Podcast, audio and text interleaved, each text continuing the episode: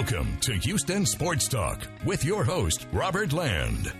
Thanks for listening to the best Houston sports podcast. And joining me is co host Stephen Kerr, who I'm, wait a second, I'm being told he was an usher at JJ Watt's wedding. And I'm also being told that he tried to stop the wedding, but Bill O'Brien was out of timeouts. Um, you know, I wish I were at JJ. I, I, wish I could even be invited to JJ Watt's wedding, much less be an usher. That that's quite a wow. That's quite a feat. I, I would gladly take credit for that if it were true. Absolutely. yeah. so yeah, JJ Watt's got he's married now. Congratulations to to JJ and Kealia and it's Kealia Watt, I guess. Yeah, Kealia Watt. That's what it would be now. Well, uh, man, another week of insanity with the Astros. Uh, let let's see where to start, and I, I just don't even know where you begin with this. But this is the week that was with the Astros. Jim Crane explained at a press conference that the Astros cheating had absolutely no impact, no impact on the game of baseball. MLB pitcher Mike Bolsinger is suing the Astros for how their cheating ruined his career. A fantasy baseball player is also suing them and the Red Sox for cheating him out of money. California Little Leagues are banning the use of the Astros as a team name. MLB players around baseball are hinting that they might fire beanballs at the Astros' head. Cody Bellinger says Altuve stole the MVP. The Astros stole the World Series, and Yu Darvish wants their title stripped. Carlos Correa says Altuve, Reddick, and Tony Kemp did not cheat. He also said an unfinished tattoo is why Altuve didn't want his jersey ripped off. Uh, Stephen, there are also rumors that the Astros and Rob Manfred bit off the head of a live bat at an Ozzy Osbourne concert back in 1982. Well, everything you've said thus far um, hasn't. It's been pretty negative. Pretty sad. Is the sky falling? I, am beginning to. Where's Chicken Little when we need him? But I, I have to tell you, as, as, sad as all this is, if you're an Astros fan, and, and you know people like you and me, we're we're both fans and we're media, so we covered the team even on a from a distance. It, as sad as all this is, this is what the Astros get. You know, let, let's be clear. They cheated, they got caught, and now, and and for who knows how long from now on, they're going to have to deal with all this, all, all, the fallout that comes with it, whether it's fair or not, whether whether the criticism is fair or not. Now, look, I, I will stop short of saying that that players should or, or, pitchers should retaliate by hitting Astros batters because they're cheating. I mean, come on, that are you gonna you're gonna violate another code of baseball because of a code that you think was violated? Now, I, I'll stop short about that. But everything else that the Astros are getting, uh, criticism from the fans, from players, from media and, and just the black mark. This is this is what they get. This is this is going to have to. This is what they're going to have to bite off and chew, starting now and and for who knows how long. You know, the Black Sox scandal happened hundred years ago, and people are still talking about it.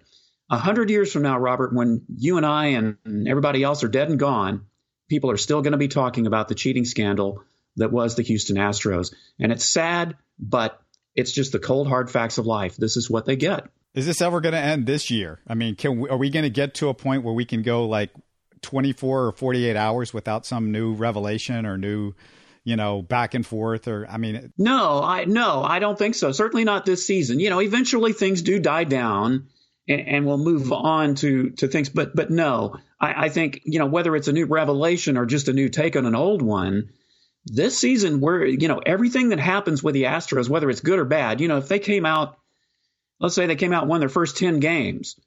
Uh, you know, it, it may satisfy some people saying, yeah, they're just, they're, hey, they're banding together. They're coming out and showing people, hey, we're not cheaters.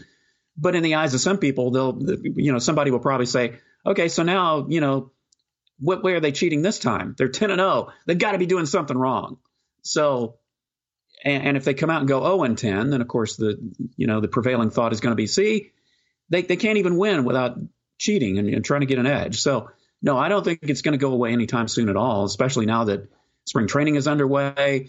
When the season gets underway and they go on the road, they're going to have to face the fans. They're going to have to face the you know other teams' media, and even the own Houston media. They're they're still going to ask questions about it throughout the whole season. I'm sure. Well, let me just try to hit a couple of these things that happened this week because I, I have I do have some thoughts and, and let me just start with Jim Crane and look can can I be his publicist, Stephen? I'm looking for extra work and it's, it's got to pay well and his PR team is is a joke. Like, what are they doing over there with the Astros? Yeah, I to me, Jim Crane didn't do himself or the team any favors by what he said. And, and whether you believe it or not, you know, look, if, if that's what he believes, that's what he believes. Okay, fine. He's the owner of the team. I guess he has the right to believe that the World Series wasn't tainted or, or none of the games that the Astros played in 2017 and part of 2018 were tainted. But it's just not something that you put off in your public image of the team.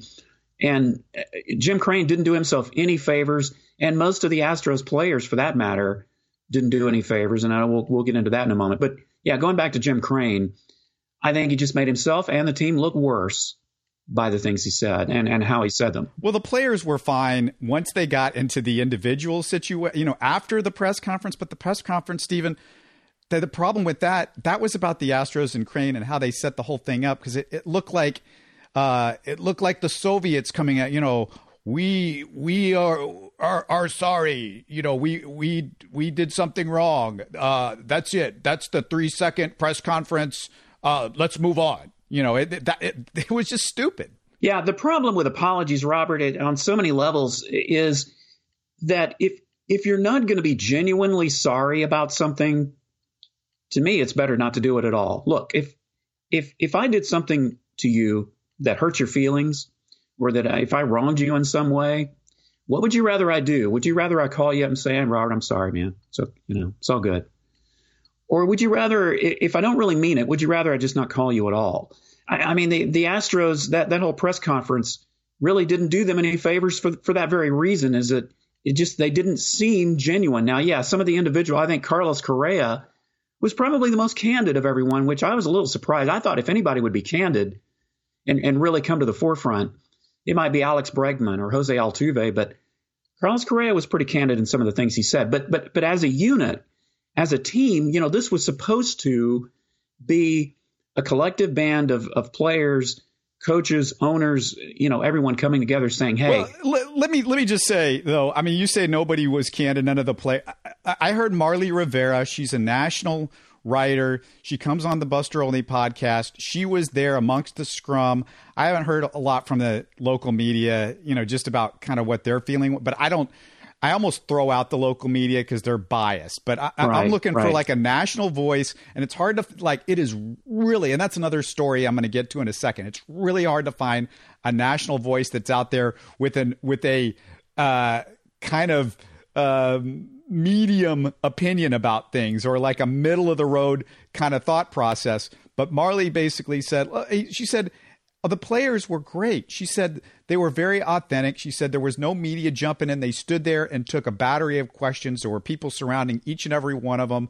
The, the, the players, she said, all did a fantastic job. Yes, Correa was the best one, but she said she said all of them were were really good, and there was nobody that you know there's nobody that saying, okay, that's enough, stop. Now the, the, there was the stop thing with the Correa, and, and, and that's what I want to get to next because you know I go to the what happened with Correa on MLB Network, and you said, and let's go back. You said Correa was uh, honest, and yes, okay, he he gets with MLB Network. He was honest. Great to hear that Altuve didn't cheat, and I'm I'm going to go back to the whole Altuve situation and him not cheating.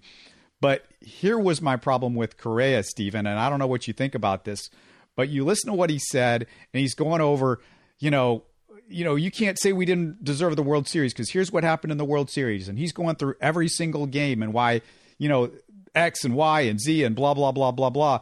But Carlos, the deal is you, you got to the World Series. You don't get there because of something that, you know, beating even just winning the postseason, which, okay, they win every game at home against the Yankees and the Yankees win every road game. And, and he could say, well, the Yankees couldn't score, you know, I mean, the Yankees you know, they, they, didn't score any runs either in, in the Astros home games. But the, the, fact is, the Astros had a home field advantage against the Yankees, which got them to the World Series because of what they did in the regular season.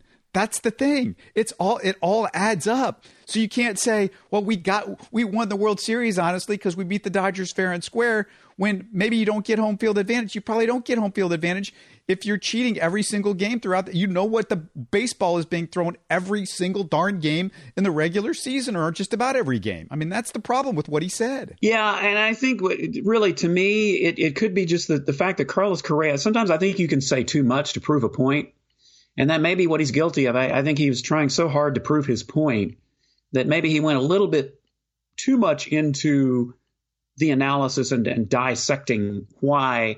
I, I, just think that really what it should have been is look, we are genuinely sorry we did this. We realize that this, you know, it, it affected other players' livelihood, you know, and it affected other teams that might have won a championship. But they're, they're, they stopped short of saying that really. I, I just think you, you either need to say what you need to say and leave it alone and move on, or don't say anything. And yeah, Carlos Correa in that case is probably just guilty of saying too much. And let's talk about Altuve and not cheating because this is an interesting point. Okay, if Altuve doesn't want to cheat, that's fine. But he's still the leader of the team, and he's everybody regards him as the leader of the team. And AJ Hinch can say, I, I beat up TVs and I'm, you know, but nobody listened to me. And Altuve, you know, I didn't want to cheat, but, but those two guys, if they are your leaders, then they, and they, and they're doing this and nobody's listened. Either number one, they're bad leaders or number two, they just didn't meet up with the team and said, this, I, I, this is why we doing this. This is not right. So that's fine. Altuve didn't cheat. That's great. Okay. That might work a little bit better for his Hall of Fame candidacy, but it doesn't work better in my mind that Altuve, as a leader, as the guy on that team, didn't say, no, we're not doing this. We don't have to do this. This is wrong. And if this gets out, and how does it not get out? I mean, that's the thing I think we talked about early in this process, Stephen.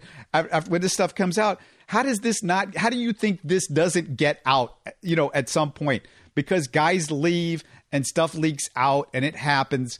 How do you feel like you're going to get away with this? And once it gets gets out, your reputation is screwed. You as a human being and your organization and the World Series.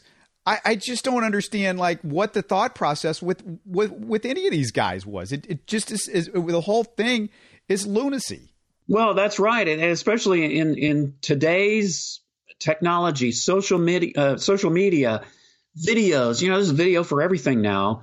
I just think that these these guys eh, they are so consumed with doing what they want to do, and I don't know if it's arrogance, a sense of entitlement. You know, when it comes to leadership, you know, part of being a good leader is having the backbone to stand up and say, you know what, guys, this is wrong. And, and whether you're doing it or not, if you can't stand up as a leader of the clubhouse, whether it's Jose Altuve, Alex Bregman, AJ Hinch, whomever, and say, we need to, st- you guys need to stop this now. If you can't do that, then your leadership definitely comes into question. And look, if it wasn't, if it hadn't been Mike Fiers, it'd have been someone else. Like you said, players leave. You know, if somebody gets is disgruntled because they were left off the playoff roster or they got released from the team and they go on somewhere else, they have nothing to lose by blowing the whistle on something that they saw. Of course, you know, why couldn't Mike Fiers have stood up at that point somewhere during the season and said it? But you know, maybe he felt he he probably wasn't one of the big team leaders. Well, whatever the case, the leadership has to come forward, and they didn't, and that's that's about as bad as saying that the whole team cheated. The other thing that really I'm getting tired of, and and hopefully, Stephen, I mean, what do you think? You are, is it hard for you to find some, somebody that's middle ground on this stuff? It's it's the Houston media is they're defending it. There's got people in the Houston media I see defending the Astros ad nauseum, which you know to me you, you can't you can't defend them. And, and but there's people in the national media that want them hung up by ropes, and I, I, that's the I don't get it. I don't like where is the to me this is where this is like America right now. You know, you, on the one side you got Astro fan who says, "Who cares about cheating as long as you win?" I'm sure everybody cheats, so it's okay if we do. Uh, they wear my team's uniforms, so they have they can have no morals or ethics, and I'll root for them. So that's one side of the equation. The other side of the equation is everybody besides Astro fans says every Astro player is evil. Kick everybody in the franchise out of baseball. Uh, I know for a fact that my team always plays fair and doesn't cheat. Uh, I, oh, what, what, what else? Yeah, let, yeah. And, and, and, then throw at Astros players' heads and try to injure or maim yeah. them because that'll that's going to solve this. So, like, this is this is this kind of reminds me of just kind of where we are as a society at this point. Well, you just summed it up. Unfortunately, this is the case with any issue, and it's not even just sports related. It, it's the same with politics. We have dividing lines, black or white, with everything. And the whole situation with the Astros is, is no exception. No, I, I cannot think of, you know, the, the girl you just mentioned is probably the only one I could even think of that is at least, and I use the word objective, I, I guess is the best word to put, you know, is that of, with this situation of saying, look, let's let's clear our heads about this. Yes, the Astros were wrong in what they did. Rob Manfred's report says so. You know, that that is the defining line here. But let's not go crazy and say, you know, this could have happened or this should have happened or we need to throw at them because they cheated. How's that going to solve anything? It isn't going to change what happened. It, it's over. It's done. And Major League Baseball, they they had you know they had the chance to strip the Astros of the title. They didn't do it. At some point, you've got to put this behind you. If you're Cody Bellinger, if you're the Dodgers, if you're the Yankees, if you're Mike Bolsinger, you, you know, you've got to put this behind you and move forward. But as I said earlier, Robert, I, I, you know, I'm getting tired of hearing all these things. But honestly, this is what the Astros get. This is the Pandora's box they've opened by deciding that this is okay. Yeah, as far as the California Little League stuff, I mean, I, I, I don't recall. Maybe I'm forgetting. It's been a while. Do you remember, you know, Pee Wee team saying, "Hey, we're not, we're not going to be the Patriots. We're not we're disallowing Patriots because they were cheaters back when they were videotaping stuff." No, I, I don't think it's that. I mean, the only thing I might think of is, you know, with Indian names and the controversies about that. You know, I think there might have been some Little League teams that, that dropped that. But no, as far as the Patriots or anyone else has been caught. I, I maybe it's happened, but I just haven't seen it. You, you ready to move on? You want to go to you ready? something else. Yeah, let's move on to something. Is, is, there? Do we have a anything positive we can talk about right now? I need a smile right now. It's Monday. We're recording this, so uh, let's. What else do we got? I, I do want to get to NBA All Star Weekend because I, I actually think that's positive. Before I, I get there, just a, a, couple of quick Texans things. I don't know if this is positive, but it's different. Uh, Vernon Hargreaves' story uh, might be over in Houston. He was released by the Texans, owed a ton of money, so I'm assuming they tried to renegotiate the contract at a far lower price. They couldn't agree on a number. He's going to test the market. He could still potentially come back to the Texans, Stephen, but uh, you know, Vernon Hargreaves, I, I, th- it was the only thing to do. I just don't know, you know, wh- where he's going to go and get a good. Co- I mean, he was a guy that was cut, and a lot of teams had a chance to go after him before the Texans you know, you look at the waiver wire and they didn't, and the Texans did. So there you go. Well, that's right. I, I don't know. He certainly he he helped the Texans in some situations, but it's not as if he suddenly became a star when he's with the Texans and he's suddenly going to get this huge contract. So it could very well be that he will come back just you know in a different negotiated salary. But I, I think you're going to see some changes though in the secondary. Certainly, you know the question is with the limited amount of draft choices and, and of course the, the free agents that we, we still need to get into free agency, you know, who are the Texans going to go after that's going to be a whole lot better than a Vernon Hargreaves or, or some of the other guys they picked up off the waiver wire last season. Well, the Astros are cheaters and now the Texans are liars. Well, according to uh, Ed Reed, uh, anyway, a Bleacher Report story, Reed said he didn't like Kubiak's old school mentality or how the Texans coaching staff communicated with players. He thought – his suggestions to the coaching staff. This was back a few years ago when the Texans brought him on when he was a basically a skeleton of his Hall of Fame self. Uh, he, he thought his suggestions to the coaching staff would be seen as helpful, but his feedback wasn't welcome. He said, "quote." You actually brought me in, recruited me, and asked me to tell you the things that I'm telling you. And when I started saying that stuff, they shrugged me off. It was like, nah, that's not how we do it. So I was lied to. I'm too old to be lied to. Well, you know what, Robert? There is one positive thing about everything you've said about this Ed Reed situation. You can't blame Bill O'Brien. if you're a Bill O'Brien hater, that's one thing. You, you can't blame Bill O'Brien for this one because this issue happened years ago before Bill O'Brien even came to the Texans. So there you go. There's my positive take on it. Now, from what I've, you know, from what I've read with people who have, who covered Ed Reed, when he was in Baltimore. I, I, you know, first of all, I don't even know why he's bringing up this issue so many years later. The guy just made the Hall of Fame. So what? Why is he talking about this all these years later? I mean, what does he have to be bitter about? Okay, it was a bad experience on both sides. Now, I I didn't cover the Texans directly with you know when when Gary Kubiak and Wade Phillips and you know Vance Joseph were there. Uh, you may have. I know you covered the Texans at some point, Robert. So you may have better insight into this, but I, I just can't picture Gary Kubiak and Wade Phillips lying to Ed Reed about, you know, from, from what I understand, yes, they, they did ask Ed to take a leadership role with some of the guys on the defense.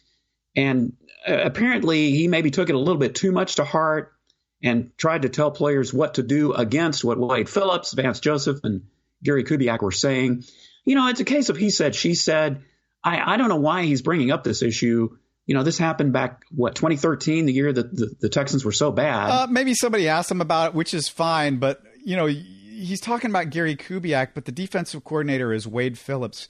Is there a better players coach than Wade Phillips? And well, that's football? yeah, exactly. That's that's what I come back to is the you know I I never covered the Texans when Wade Phillips was there, and I've never met Wade Phillips personally, but I have a hard time believing that Wade Phillips just outright lied to players just because of the reputation that he's had for so many years of being a player's coach. And they gave Ed Reed a stupid amount of money. He needs to they get sure on did. his knees and thank thank them for the four million or whatever that he got.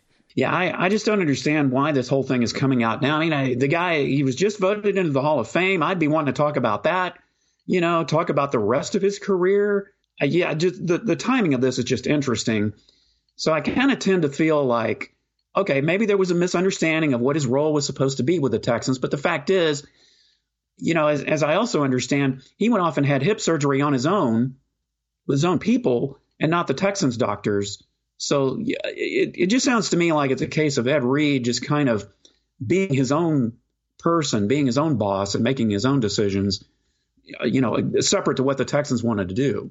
All right, let's get to the positives. There, we we do have positives for this show, and and and a couple of them. We'll start off with the NBA. Uh, Rockets uh, off since Tuesday, but they got another win against a really good playoff team. They beat they beat the Celtics. They beat the Lakers recently. So that's the good news for the Rockets. Now, the NBA All Star Weekend normally it's a lot of it's been bad and a lot of I don't care over the last 20 years, Stephen. You're the same way about this, right? It's just you don't care about the NBA All Star Weekend anymore, right?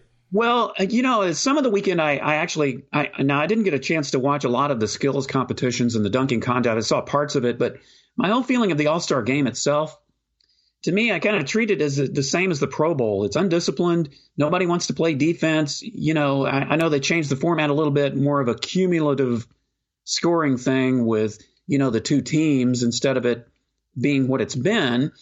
Um, and I, and I did watch some of the All Star game, but yeah, I, I just can't I, I can't get all revved up about it the same way. For some reason, I think that the Major League Baseball All Star game is about the only one that I watch anymore. Uh, but as far as the All Star Weekend, I mean, the, even the, the slam dunk contest didn't happen without some controversy. So you know, people are still talking about it. So the weekend itself, I think, is kind of cool to watch some of the skills competitions, the the three point shooting, the, the dunk contest. But the game itself, I, yeah, it just doesn't move me very much. Well, let me tell you, I, I, maybe you missed it this this time around, but this is best NBA All Star Weekend in 30 years. I thought uh, for a number of reasons. Uh, I'll get back to the skills competition. Uh, Buddy Hield wins on a last second uh, three point and the three point competition last second shot uh, on his on his final basketball. So that was pretty cool. I definitely want to get back to the dunk competition because you mentioned the controversy there. But uh, what they did with the game, you know, I, will be honest. I mean, I was kind of.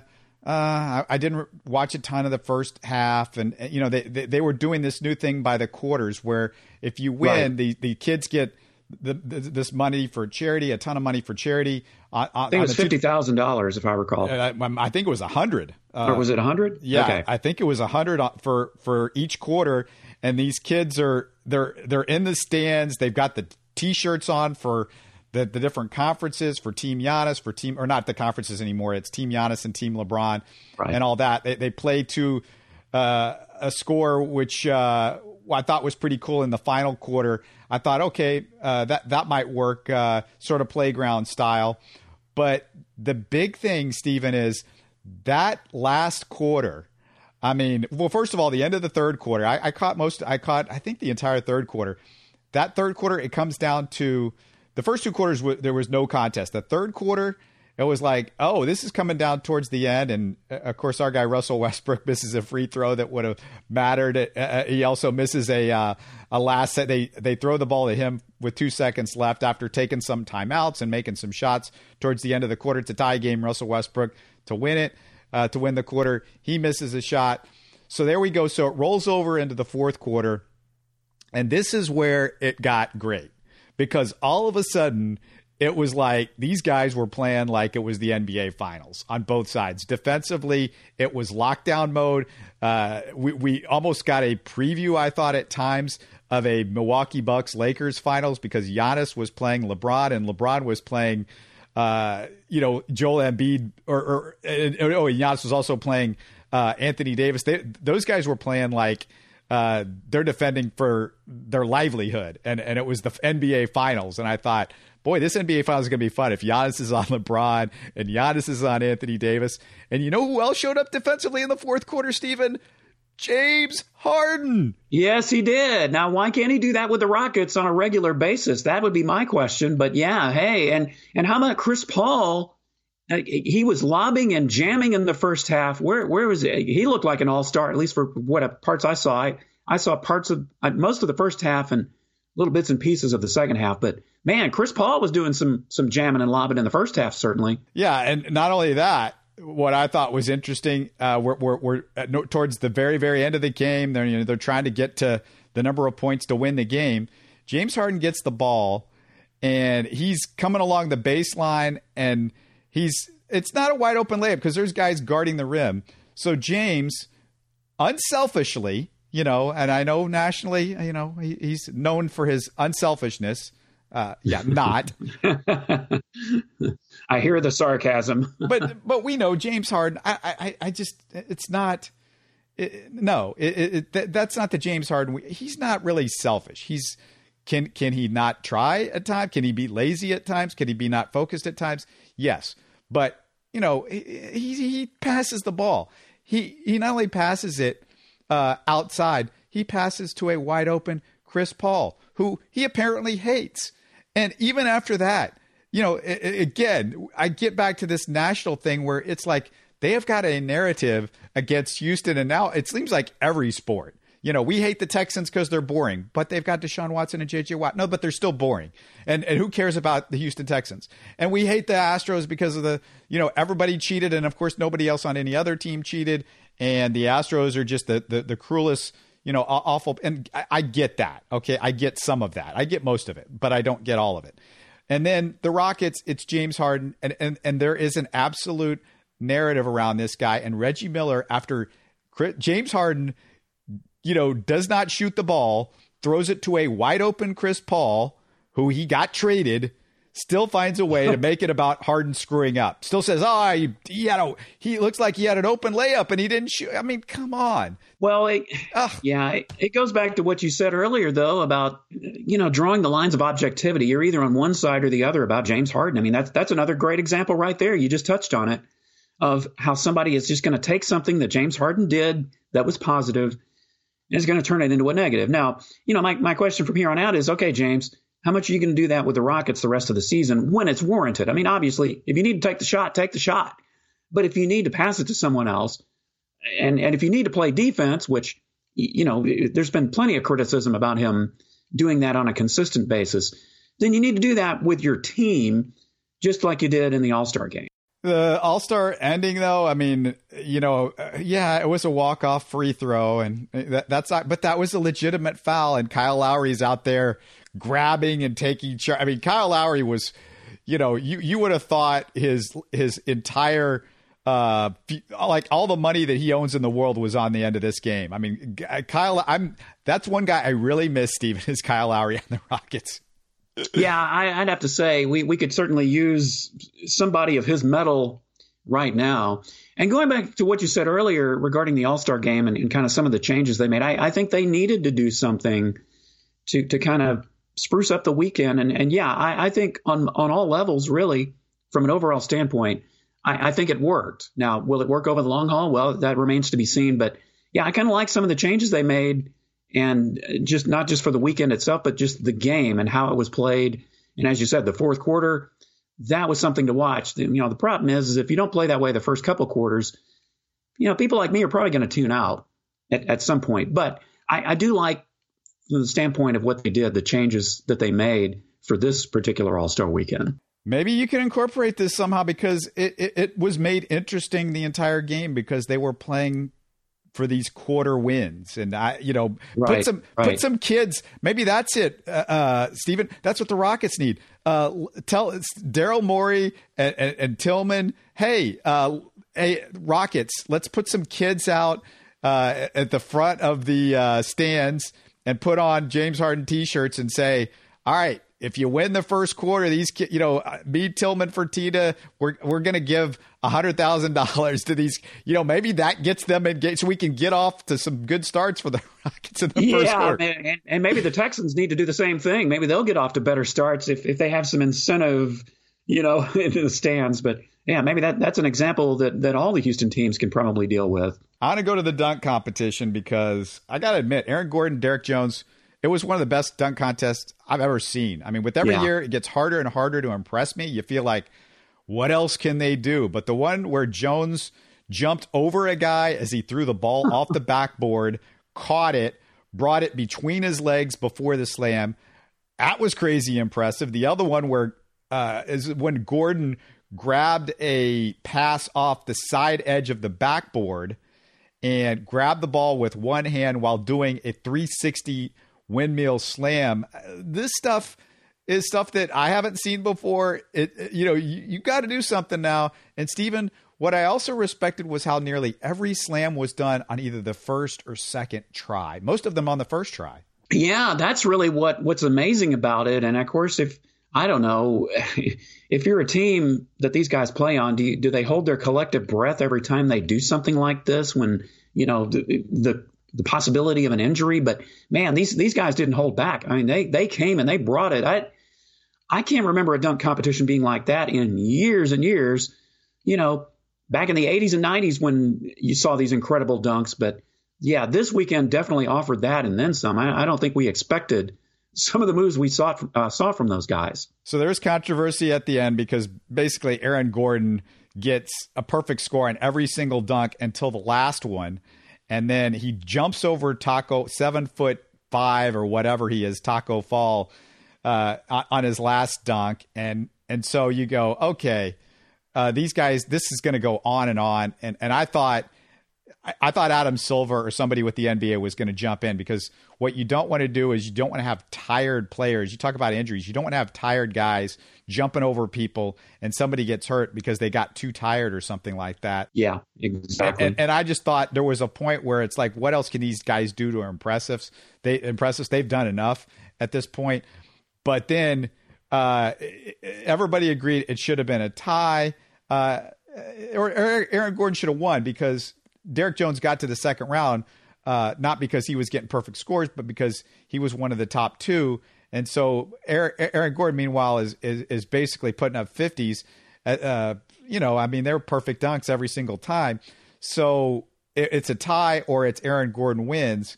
Aaron Gordon had already got screwed out of a dunk competition a couple of years ago, which I also agreed. I thought yeah. he was fantastic in that one. But basically, the reason why uh, Derrick Jones wins this thing instead of Aaron Gordon or it be, being a tie was uh, Dwyane Wade. He screwed uh, Aaron Gordon so his own guy could win, which is it's like why is why is Dwyane Wade?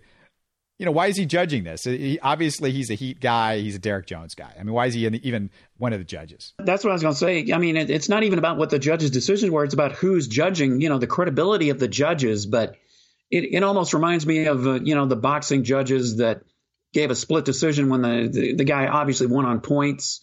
You know, something like that. But yeah, who who makes the decision of who judges these competitions, and why do you have a guy that is going to kind of set it up to make make sure his own guy wins, whether it's intentional or not? You know, it just doesn't make sense. One thing they got to do with this slam dunk comp. And who cares? It's you know whatever. It's a show. I know it doesn't matter. But one thing they that, that they would they could do that would really I think help it a lot is let let guys vote you know 9.3 9.5 what what you know if you gave them half points and stuff like we, it, it it would it would give a little bit more variation in the scoring and and it wouldn't be you know you're like well that's a 9 but that's also a 9 or that's a 10 but that's also a 10 yeah. but I think there's a difference between these two. But if you're a judge you're like well that's I mean what else what else do I want the guy to do? It's a 10 it's perfect. And the next guy does something and, and it might be like a hair harder and what else am I going to do? But if you give them a 9.5 or even a, you know, I think you should just give them whatever. Like if you want to do a 9.6 or a 9.7, that basically eliminates all ties and all, you know, it gives a lot more variation to it. Well, that may be true. I, mean, I, I don't think, regardless of what the competition is, whether it's serious or just putting on a show, you want it to be fair, or at least as fair as possible. I don't know if you can be 100% fair down the middle of everything. You just want it to be fair. Otherwise, why would why would people want to watch it if there's going to be obvious bias on one side or the other? And Pat Connaughton was also great. He had the white men can't jump outfit on, and he he did a oh, yeah. really nice. I mean, he was good, and I mean, really, the weakest of the four was Dwight Howard. But whatever you say about Dwight Howard, he's a guy that everybody knows that decided to be in the dunk competition, and they're just there's not a lot of the, those guys these days. Give him credit for just showing up. Give him give him credit for showing up, and and you know people are still talking about him. So yeah. Let's do some more good news because uh, the NBA All Star Weekend I thought was great. I also, you know, continue to be impressed with our Houston Roughnecks who win 28 24. PJ Walker, 170 yards passing, three touchdowns. And Stephen, the great thing for XFL fans in Houston is how good PJ Walker and their offense has looked. The bad news, though, for the XFL is he's really the only QB who's had two good games, and quarterback play and offense looks really bad. And that was one of the downsides of the AAF. It's amazing how hard it is to find, and I don't know what you think, how hard it is to find good pro quarterbacks in the NFL and XFL with all the heavy quarterback offenses in college. It's an offensive game in college football. It is. And, and here's a perfect example. Who was playing quarterback for the St. Louis Battlehawks? Jordan Ta'amu. You know, Jordan Ta'amu, he he had a cup of coffee with the Texans in training camp last year. Actually, it was it may have been a, a saucer sized cup of coffee. It was so small. But when you have guys like Jordan Ta'amu in there, who you know put up 24 points, that that tells you right there. I, I mean, we have to remember the level of football that we're talking about here. A lot of these guys have either had tries with the NFL and didn't make it, or didn't even get that far. But I will say, you know, at least the first two weeks, it has been entertaining to watch. The Roughnecks games are the only XFL games I've watched. I admittedly, I haven't seen Dallas play. I haven't seen some of the other games. The the the uh, Roughnecks are the only team I've really been interested in. But I have to say, at least with the two games I've watched with them, keeping in mind the level of talent on the field, it has at least been entertaining. It hasn't been really sloppy football there have been some some weird, wacky plays, like on the sack that PJ Walker took, and he, he, rolled over on top of the opponent, and then he ends up getting up and throwing the ball downfield. You know, completed pass. Now they they didn't count it, but they almost did. They had to go back and look at it. You know, plays like that. It's, it's kind of interesting. You know, when would you see that in the NFL? You might. So I've at least been entertained by what I've seen in the XFL the first couple weeks. Yeah, that play reminds me of just the, their understanding in the XFL, all the things that the NFL doesn't seem to understand. Let the play play out. We can always go go to replay. They're much more flexible about replay. It appears that the replay replays are much quicker, which has been really good. But I, I guess my point is about the offenses.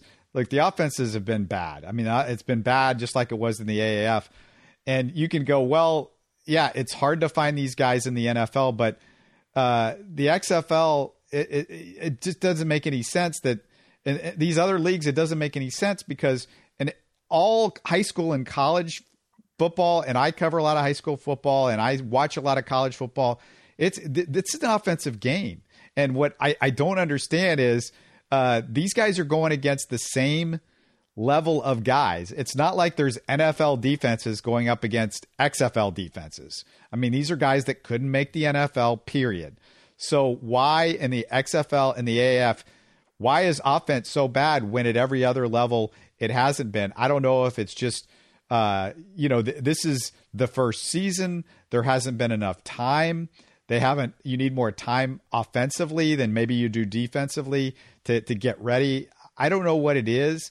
Um, and it's it's interesting to me because I think a lot of this has to do, you know, we can go back to the fact that this is about what they're doing in college football, and it's not uh, pro level. It's not the best coaching in the world. So you set up these offenses where it it's uh, the, the the type of uh, offenses that you're you're seeing the the, the play calling the, the the the the complication of it isn't there on, on a college level, and and you get much more complicated when you're talking about a professional level. That's that's the only thing I can think of. Yeah, and that's right. And and let's be honest, if if it weren't for the Roughnecks defense, they probably wouldn't have won that St. Louis game because they made a couple of interceptions that, that put them in positions to score. The offense didn't look particularly sharp all the way throughout, certainly like like what they did the first week.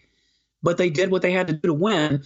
And uh, you know what the XFL is obviously trying to do. They're they're trying to have appeal with with some of the other things. Like I I, I really enjoy the extra point thing.